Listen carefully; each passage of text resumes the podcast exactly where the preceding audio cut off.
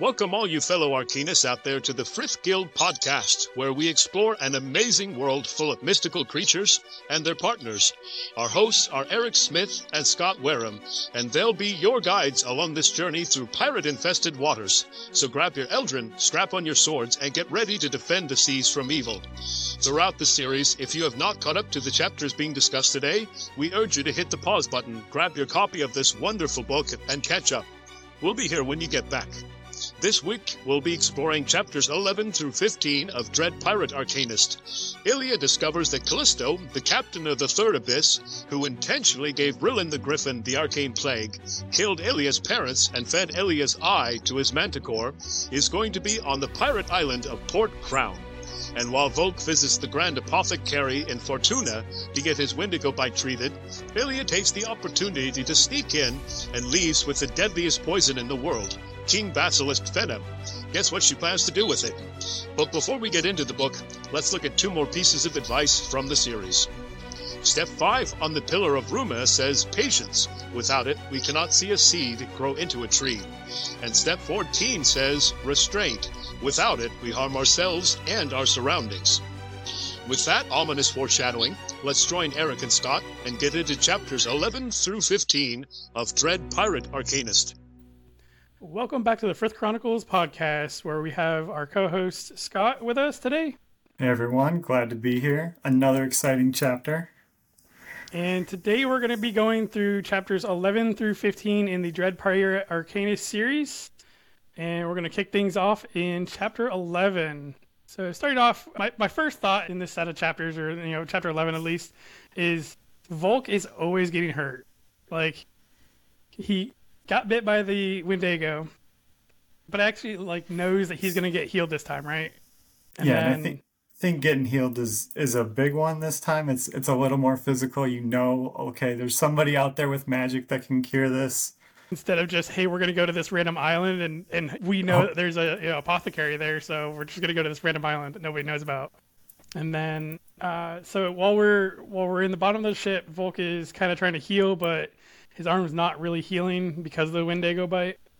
Um, Illia does come down and uh, to, comes to talk to him because she needs a distraction to get into the Grand Apothecary, and she doesn't really tell us anything about this. She's just like, "Hey, I'm gonna, I, I need a distraction," and this is kind of something where Volke gets kind of nervous about. He ultimately he does agree because Illia's his sister, right? And yeah, and I, I think Luthair helps point him in the right direction. And, and I think this is a cool moment with Luthair because you see it's not just right, wrong by the rules. It's also, you know, stick with your family, stick with your friends. So kind of another dimension to some of the, the moral standards that he holds himself to. When even Luthair does point out, we did something for, or Illia did something for us without question. So, you know, kind of should return that favor. So Zelfree finally does come down and he starts to explain kind of what's happening, where they're going to go. And Volke's actually got to play this off like he doesn't know that this happened before. So they, they finally do get to Fortuna. And this is another point where we get another depiction that Arcanists are actually held to a very high regard. Like, it's not just, oh, they're another person, they're, you know, this, that, and the other. They're they're held to a high regard by normal Denzians. And people that are not Arcanists, they they part the way like the Red Sea, you know, like they give nods and they do signs of respect. They get out of the way. They they, uh, they do everything they can to help out Arcanists when they see him. Yeah, and this I think is a great reference point. You know, we spend so much time where all the characters are Arcanists, so you sort of lose sight of how they fit into the broader society. So it's it's nice to kind of get that glimpse back of comparing them back to you know their lives beforehand or or kind of the broader society? It's nice that she keeps bringing these up on occasion of like hey here's normal people here's non-magical people you know here's their respect. As they they walk over to the apothecary uh Volke does kind of like start asking Zelfree about when they're going to be taking on the dread pirate callisto because you know Volke did kind of say hey we're going to take him out you know. The frith guild is going to take care of the third abyss don't worry about it, Landon. I, I kind of feel like Volke didn't really have a appropriate place to say that. Same time, I feel like he signed himself up for a lot too. You get the feeling from Zelfree that this isn't just a the average ship that you're gonna go take on. So he really dug himself into a hole with some of those promises. And even like Zelfree's like, no, absolutely not. We will have nothing to do with this. The Frith Guild will have more than likely nothing to do with this. But if it does come to us, it's not gonna be us this time. Okay, we are not dealing with this. And it, I, I kind of feel like I don't know if it's uh him just being worried about his his apprentices, or if this is kind of like kind of foreshadowing to later books. But I mean, Zelfree does have a pretty adamant uh, voice about not wanting to do anything with Third Abyss. Yeah, and and I think it kind of points to two things. One, like you said, Zelfree trying to stay as far away from Callisto as possible, but also a little more insight into this, you know, softer side of Zelfree, where I'm really, really concerned about my apprentices. Like, I need to make sure I, I lost them in the past and I can't let that happen again. So it's this softer side that you don't get as much in, in the first book that we really start to see come out. And that's, you know, a great character arc for him. It's no longer just straight sarcasm and, you know, calling them names. It's actually like, hey, I actually care for you and please don't die. I'd really not like to have that happen again. So they, they're getting pretty close to the apothecary.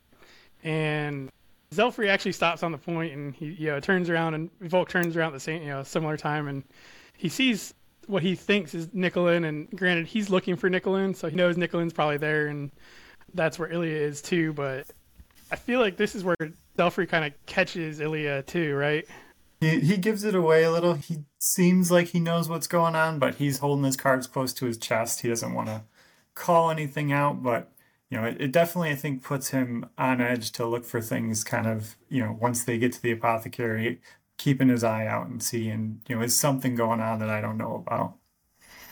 Yeah. I, I love Zelfree's like final remarks before he starts knocking on the door to the apothecary is you know, your answers to a one word response. Do not engage a conversation at all costs, basically. And I know when I first read that, my thought is we're going to open the door to the darkest grim reaper of, of cranky old men that's just here to give us some sarcastic remarks. So Zelfree really sets the stage up for, for kind of the next few chapters and, and their time there. Especially with that title, Grand Apothecary, and you're just like, oh my gosh, like what are what are they getting into? Like, is this worth it almost? Yeah, sell my soul to get a cure for this type of deal. Right. so we get into chapter 12 where we meet the Grand Apothecary, Lady Gilead Dravon. I, I always love when we're introduced to Master Arcanist because most of the time we, we get a really good description of, and Shami does a really good good job with describing their facial features in, in the sense of they're we don't know how old they are, but realistically, like you can tell they're maybe they're in their 40s, which for an arcanist, like okay, they're probably centuries old at this point. But one thing that she does really emphasize with these Arcanists um, is their their laugh lines or basically like their feet, and I love how that kind of like gives you a feeling of how how they are, how they you know side. Like uh, Liet, she's described with the, the laugh lines, and same with uh, Lady Drava, Drav, Draven, Lady Draven, and as soon as we meet her, she's just this like springy, buoyant, kind person. You almost couldn't sink, you know. No, she is she is great, and she's the exact type of person you want to be around. And I think you can instantly tell why Zelfree wanted Volke to stay quiet. He he wanted to make sure she was not getting any leverage that she could hold against her or anything she could poke fun at. Well, he's such a sourpuss. Like I think she even calls him something similar to that. Like, come on, dude, relax a little bit. Yeah, it teases him kind of throughout the chapter, and you almost get the vibe of of some flirty flirty comments. So, is there sexual tension between them? What's the vibe there? Is she being flirty? Is she just being friendly? There's a lot under the covers that's hard to tell with her. Yeah, and then we meet our new Eldrin, one of the new, new Eldrin in the series, a mythical creature. Her Eldrin is Alana, and her Eldrin is a Caladrius and they're described as a pure white that would put the snow to shame. They have a parrot like face, a gold beak, and they're very small, very small, even for being a fully grown, centuries old mystical creature. And Volke's even commenting about how small the Caladrius Alana is, and then It's like, well, don't don't they grow over time? And uh, I love how uh, Gilly's just like, yeah, go go check out that one over in the cage, you know. And he goes and looks, and it's literally like the size of a hummingbird. I think is what they say. And there, this is kind of you know the second second Eldrin that we come into contact with that's known for its healing power. So there's no you know direct comparison between the Phoenix and the Caladrius, but it's it's interesting to see some of the overlap between it and some of the you know unique and, and not so unique abilities that are are between the different Eldrin. Like both the Phoenix and the Caladrius can heal, but Caladrius are known mainly to heal, not where Phoenixes can, you know, submit fire, but I like that there's a variety, I guess. So we do we do a little bit more information about the plague, and being in the apothecary at least, we we get a little bit better information about um, what's going on behind the scenes of curing the plague. And Gilly discusses that she is researching for the cure for the plague, but she doesn't have a cure for it. She just has something that can kind of start to slow the effects. And and I mean, at least you know that she's working in the right direction with it. And he makes a comment about like she actually wants to see a Wendigo or have a Wendigo, so that way she can, uh, I don't say do more tests, but you know, try to try to work on some other things that she has in the in the works for it, as far as the plague goes. And then we we get a our first. I think this is our first like factual true forms do exist in the series, and because she asked about the Wendigo, whether it's on four legs or two legs, and I have to admit, at first read that, I was like, "Are you telling me that there's werewolves now too?" And I first read this, and my instant thought is Pokemon evolution. Here we go. you know, Charmander all the way up to Charizard here. Like, let's go. exactly. What level do I have to get to? You know, first question I would be asking is, how do I get my true form? Yep. and then Liet does kind of describe to achieve true forms, the Arcanist must embody the principles and the telos of the mystical creature. And I know we do get more information later on down the road about true forms as well. Yeah, they they talk a little bit, but there's kind of you know each is unique to the Eldrin, so it's not the same. It's it's kind of mentioned earlier that Atty's you know looking for a true form. You know, we don't have the details of what that that means for a phoenix, but you know it's you can only wonder what the what the traits that a phoenix are looking for and and how those would differ as compared to you know, protection, which would line up with being a guild master. You know, where where do you fall on the terms of the telos that you're trying to achieve? Right. Well, it also makes me wonder, like, as far as you know, do you, is it easier to achieve it by just happening upon it, or like, can you achieve it while trying to achieve it? You know. Yeah, and there's there's so little known about it that you know trying to achieve it you could easily be working in in the wrong direction so it's, it's very complicated you know i really like the added dimension to it in terms of continued growth continued progression and and kind of that master master level of of achievement and, and fulfillment so now that we've been introduced and Volke has seen the, the hatchling Atlas turtle that it's got a bonsai tree growing out of its shell because you know that's pretty cool. Gilly goes to look for the medication for Volke, and Zelfree goes with her, and Volke goes all like Mission Impossible to create this distraction for Illia. And he just obliterates all of the glassware in the hallways by knocking the bookshelves over. Yes, it is. It is much more of a distraction than I think he was looking for, and and I can only imagine his horror when the the whole room starts to collapse and he's worried about, oh, am I going to have to pay Gilly back for all of this? You know, what have I done? And then imagine like Zelf turning around just as shocked and odd as he is. It's going full on, you know, Brendan Fraser, the mummy, you know, just every bookshelf after that one started toppling over too. He's looking at it and says, That's not an accident. That's a little too big to one one I could have maybe handled, but all of them this this is getting suspicious. So you always get the the inkling that he is at least sus- suspect of of Volke's doing. This does give Illia the, the perfect chance to get in there and do whatever she needs to do in there. Moving into chapter 13, Gilly gets the medication for Volke and she puts it on him, and I guess it takes a while to, to go into effect for him since it's medication and not magic. And she starts to kind of give us more of a rundown on the arcane plague and, and kind of how it works. there's an exception to the arcane plague, and that would be like the the man eater Eldrin. They actually have an immunity to blood diseases, and since the arcane plague strictly transfers by blood, uh, that means that they aren't affected by it, nor are they arcanists. And this is one of those moments of like, really, because the man eaters are going to be the ones that the pirates have, and the pirates are going to be like, screw it, we don't have to worry about this. You can definitely you get the feel of that. You know, are all the bad guys going to be immune to the big plague going on? So it is. It's frustrating to find out, but it does bring this cool aspect of you know this is tormenting you know across the nation and, and all these Eldrin, but there are these groups that are immune to it and and maybe you know Gilly said she wanted to study Wendigo, you know, and that might play a role into it. Is you know that's why they may be immune to it and might be able to help find a, a cure.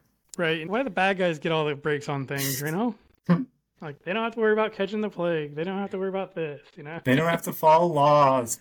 Right. They just don't. They don't follow rules. They can do whatever they want. Gilly's just feeding Zelfree drinks. And cause, I mean, even Zelfree was like, "Hey, do you have anything stronger than tea?" And she's like, "Yeah, of course. I keep I keep liquor here for you, just in case you stop by." And he starts to chill out and you know, to get happier. But and imagine this is probably like he does every night, anyways. But but he's actually got a friend to sit down and talk with, and they they just sit there and start hashing out the good old days. You know, like way back when they were apprentices or journeymen. You know, before they got all big and big and important. And at this point, I really wanted a chapter here's the stories of them together. What adventures did they go on? So it's it's always one of those interactions where you're like, there's so much more to it, and I just want the juicy details because Gilly seems like such an amazing storyteller, and you know whatever she's involved in would always be a grand old time.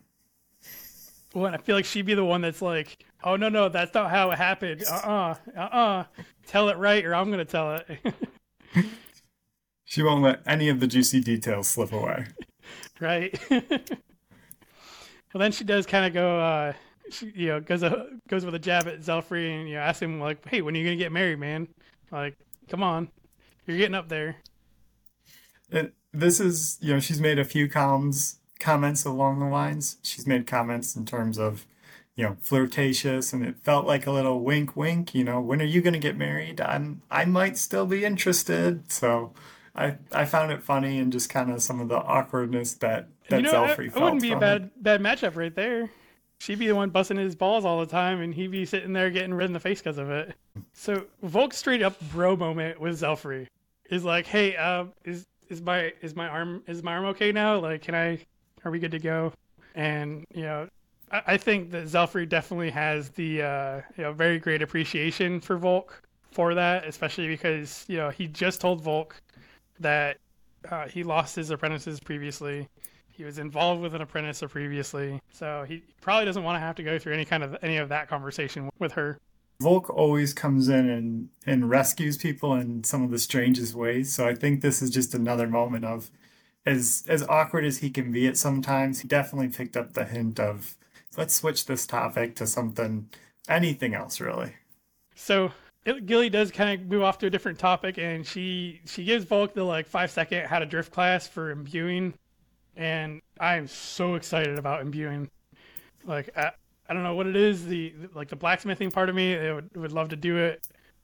Not that I've ever done any blacksmithing, but still one of those like fascinations for me, and I love that. Not only can you have magic, like your own magic with your Eldrin, but you can create things.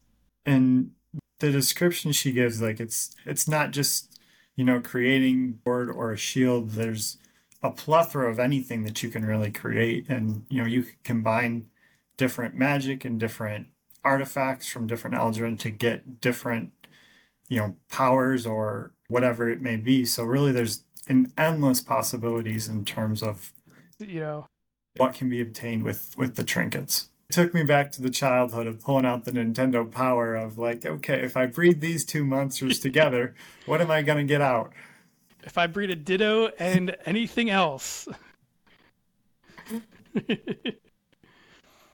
so we start to exit, and you know this is several hours later. Night's already fallen, and Volke happens to see Illia just just getting back out of the the room that she wasn't supposed to be in, and and again, I'm I'm not necessarily a Dungeons and Dragons person. I've never played it myself, but I can't help but notice like she would be the perfect rogue. She is. She's got the perfect abilities for it too. She's the teleportation would just play so nicely into all the sneaking and getting away. So obviously, like Volke does just enough to to keep him distracted. Um, well, actually, Zelfree were actually talking amongst themselves until they realized he was there again.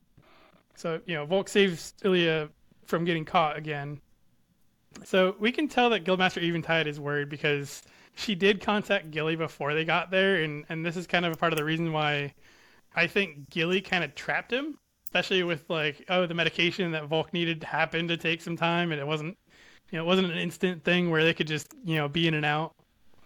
Um, I'm sure even if it was something like that, Gilly would definitely not portray it as such, just so that they you know get Zelfree to stay there and and kind of open up to her at least, or try to open up to her she's trying to put him in in a situation to to deal with everything he's been through and and Gilly's the perfect person for that so definitely definitely could have taken Volke herself but felt that this was a great opportunity for Zelfree. Well, I think they're they're explaining like Zelfree, Ruma, and Gilly were all apprenticed to the same person. Uh, they were all apprentices together. So it would definitely make sense, especially with Gilly being close like that with her and having those, you know, being able to have those stories about Zelfree, Ruma, and her, and you know, being able to just go back to the good old days of when they were young and dumb and could do and do what they wanted to do and not really worry about it and give their their master arcanist uh, gray hairs themselves. So as they're leaving the apothecary, Traces actually gives Volke a you know a quick like, hey, can you try to try to talk to Zelfree here? He, he likes you. I think a lot of that probably comes from just respect more than anything. Volke struggling with the second bonding, everything that he's willing to put up with to, you know, like he said, kind of achieve this life dream of his and everywhere that he helps his other apprentices and, you know, team first mentality. So I think it's this level of respect of you know he is really dedicated. He wants to be here. And you know that garners a lot of respect from zelfree yeah i love that volke looks for the pillar to to help with inspiration and he kind of has to go there with it. And unfortunately zelfree's like hey have you ever had to bury a friend? Yeah it's like oh yeah i was a grave digger grave digger. Duh. Like yeah i've buried a lot of people insert canned laughter it, it just felt like the comedic relief coming in, and I I absolutely loved it. The perfect time to to give some sass. Right. So it's that like, I'll, I'll I'll let that one slide. so Volke and Zelfree get back to the manor, and Volke's kind of concerned because Illia's still not back, and he waits up, and I believe it was well past midnight that they actually like, find out that Illia is back, and you know, Thayer is the one that returns with her because Thayer wanted to make sure Illia got back okay, and Illia was kind of explaining like that they she couldn't teleport with the box that she had, and you know it wasn't like normal wood that she was carrying. So we we're now we're like cooing over this box to find out what was it so important that we needed to distract uh, Gilly and completely destroy all of her glassware for. So yes, and and Gilly put the hardest protections on that room. They talk about it being locked from both sides and and everything else. So you can tell whatever whatever is in the box better be good. He said it, it something drastic is in there, and and uh, she does say that she ended up taking some King Basilisk venom, and yeah, at first it's kind of that like, oh gosh, this is like Harry, you know, it's a snake from Harry Potter. You're like what? Like oh gosh, and we do find out that one drop could kill a person. Seriously, not something to play with. This is radioactive material. So, yeah. moving into chapter 14, we get Illia setting up the plan to kill Callisto. And she says he's at Port Crown, which is this very, very sketchy pirate island. Um, and she has the basilisk venom.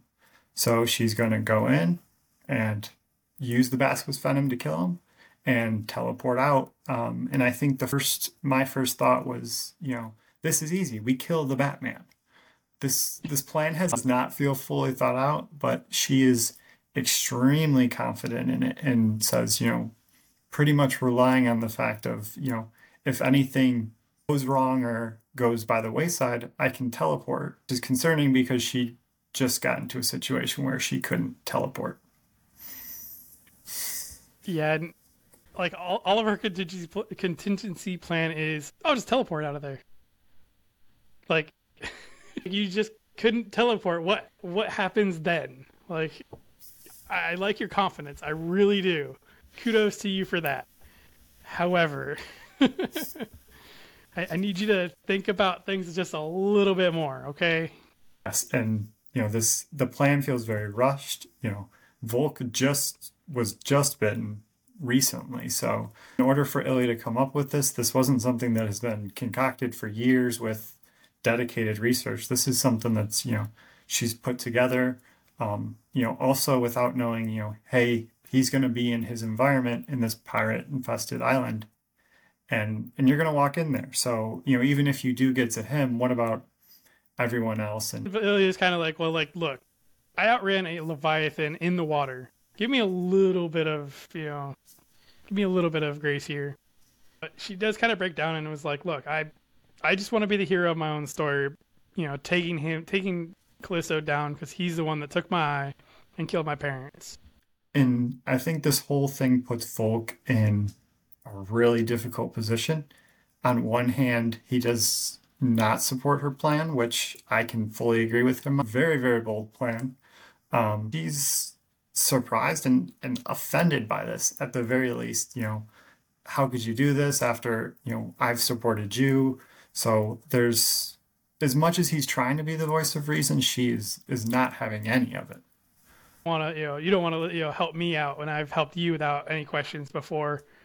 And, you know, she she brings up a couple good points, you know, with Ruma, you know, going along with that without a second thought. Yeah. And unfortunately for him, she's she's not swayed. She decides to she's gonna follow through with him. So she takes off and Volke does the one thing that I think would be the most frustrating. He he decides to think on it for for a few hours. So he's he's got a few options. You know, does he go to Zelfree? Does he chase after her? What does he do? But he's stuck in this indecisive state really until Luthair brings him out of it in terms of you know well, you pacing back and forth isn't going to solve the issue, so you might as well find something else to do. Uh, you know, he obviously will starts to go looking for everybody else, the rest of the apprentices that he's with, and of course, Illia grabs Hexa and Zaxis. Of, of the, all six of them, the three biggest hotheads are the ones that are going to go try to uh. And you know, just and, and Atty are left behind Volke goes and, and kind of goes to talk to them, first going to Adelgis and, you know, one walking in and, and seeing right away that he has his shirt off and there's this strange discoloration lump sort of on his side that he's, you know, very quick to cover up. Um, and this was one of those things where, you know, I know we're panicking about Illia, but I feel like we should ask a question or two about this or, you know, some something is going on there that Adele just isn't isn't really willing to speak to right now. When he even asked Volke later on, when he finally does get out in the hall, you know, hey, did you see anything when you were in there? And Volke's like, no, what do you mean? What are you talking about, man? It's dark in there.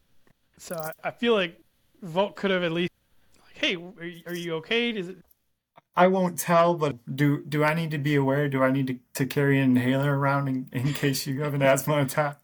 You know, I'll hold your EpiPen if I need to.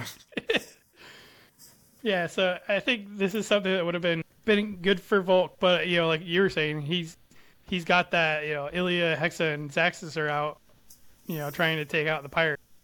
You know, closest alligator to the boat at this point. Got to pick which which the priority is rather than you know worrying about too much.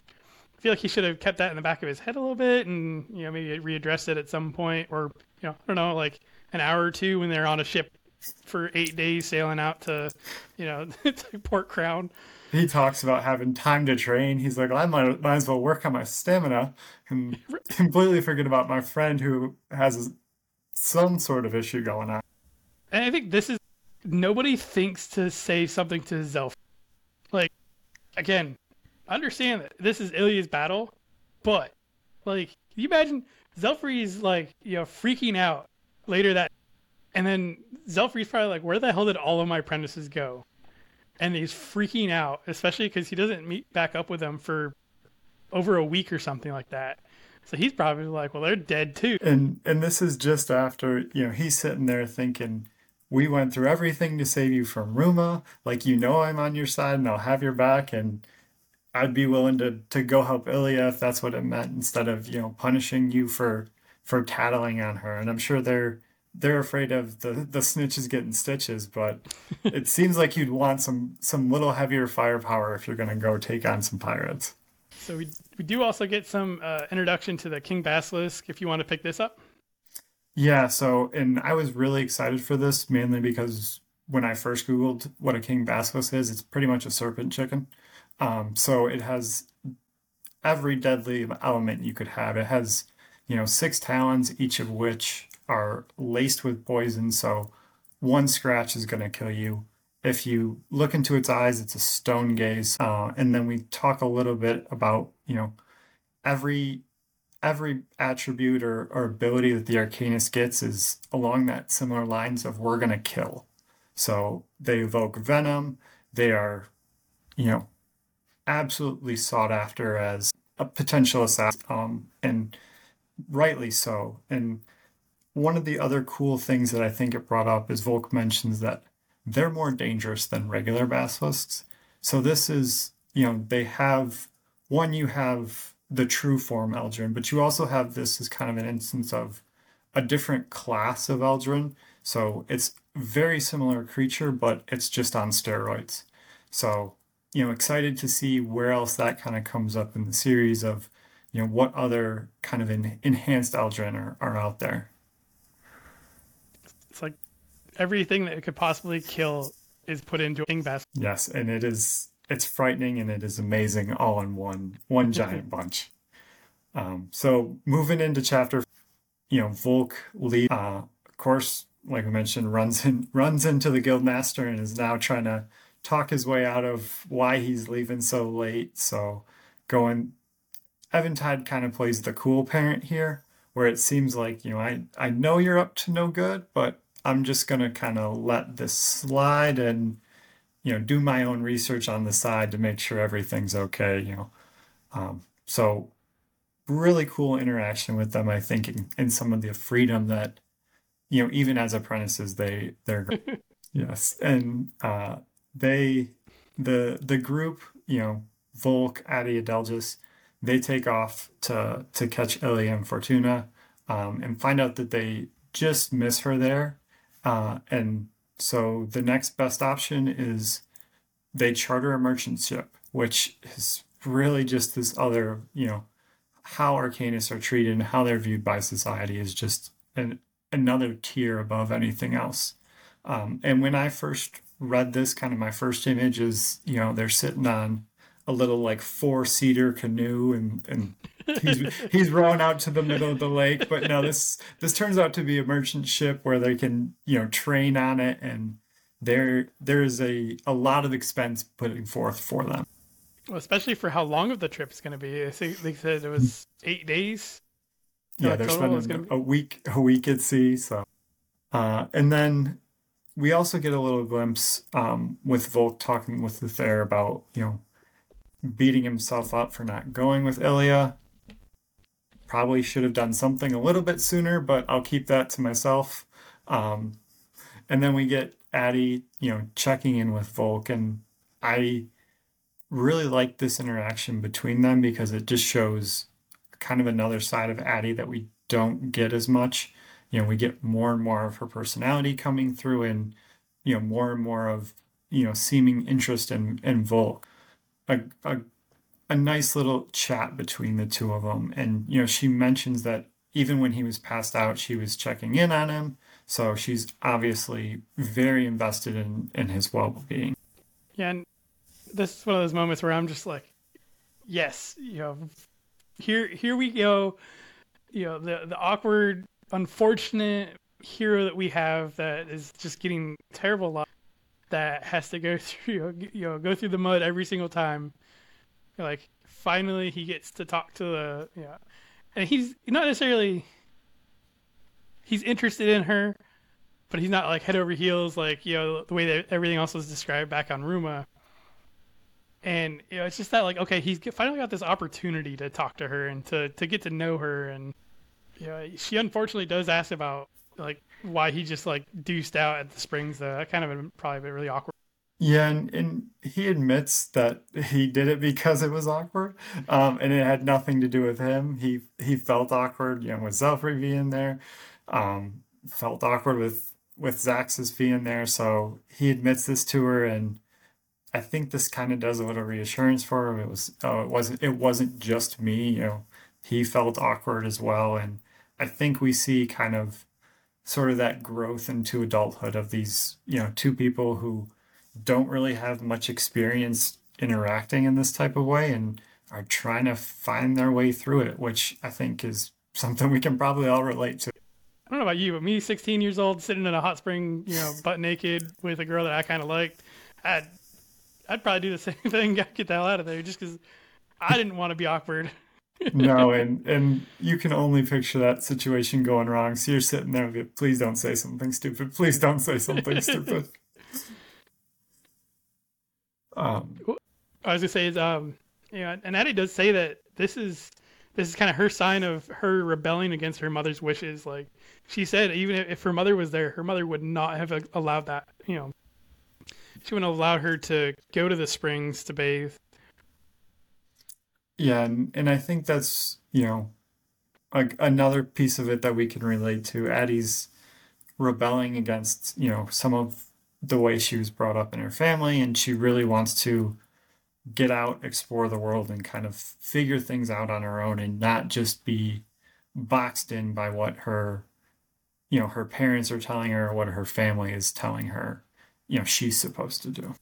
It's nice to see Atty being able to be herself, be you know, get out of her bubble, you know, get away from her mom. You know, it's kind of like Atty's going off to college for the first time, and you know, being being out from underneath her mom's thumb. You know. yes, she is. She's getting to experience things, and you know, you can tell she's excited for it. She's she feels awkward, but you know, she's excited to be out and, and go on her adventure.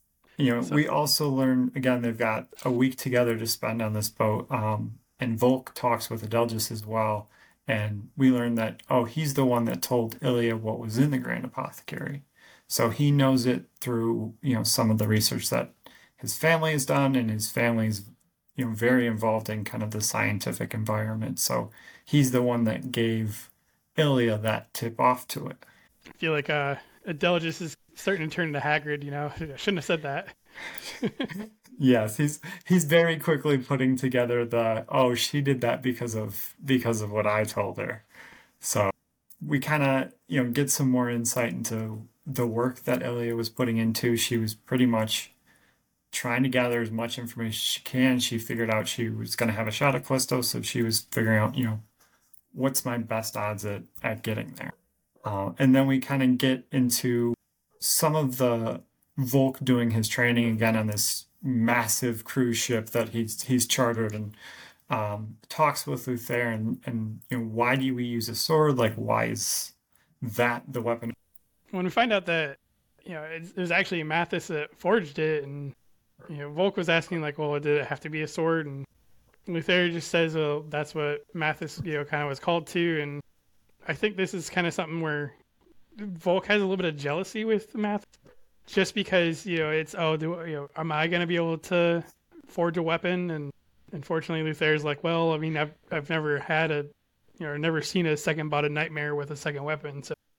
And I thought this was a little strange because you know how many nightmare arcanists are there? How many of them are second bonded? How many of those have you met?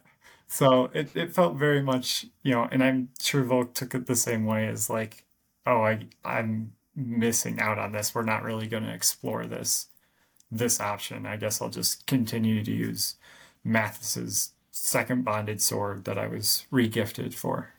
I mean, in all fairness though, he he got like the epic level sword as a, a, brand new player, okay? He he won the lottery here. he he might have paid for the the additional treasure drop, some downloadable content there that he got his hands on.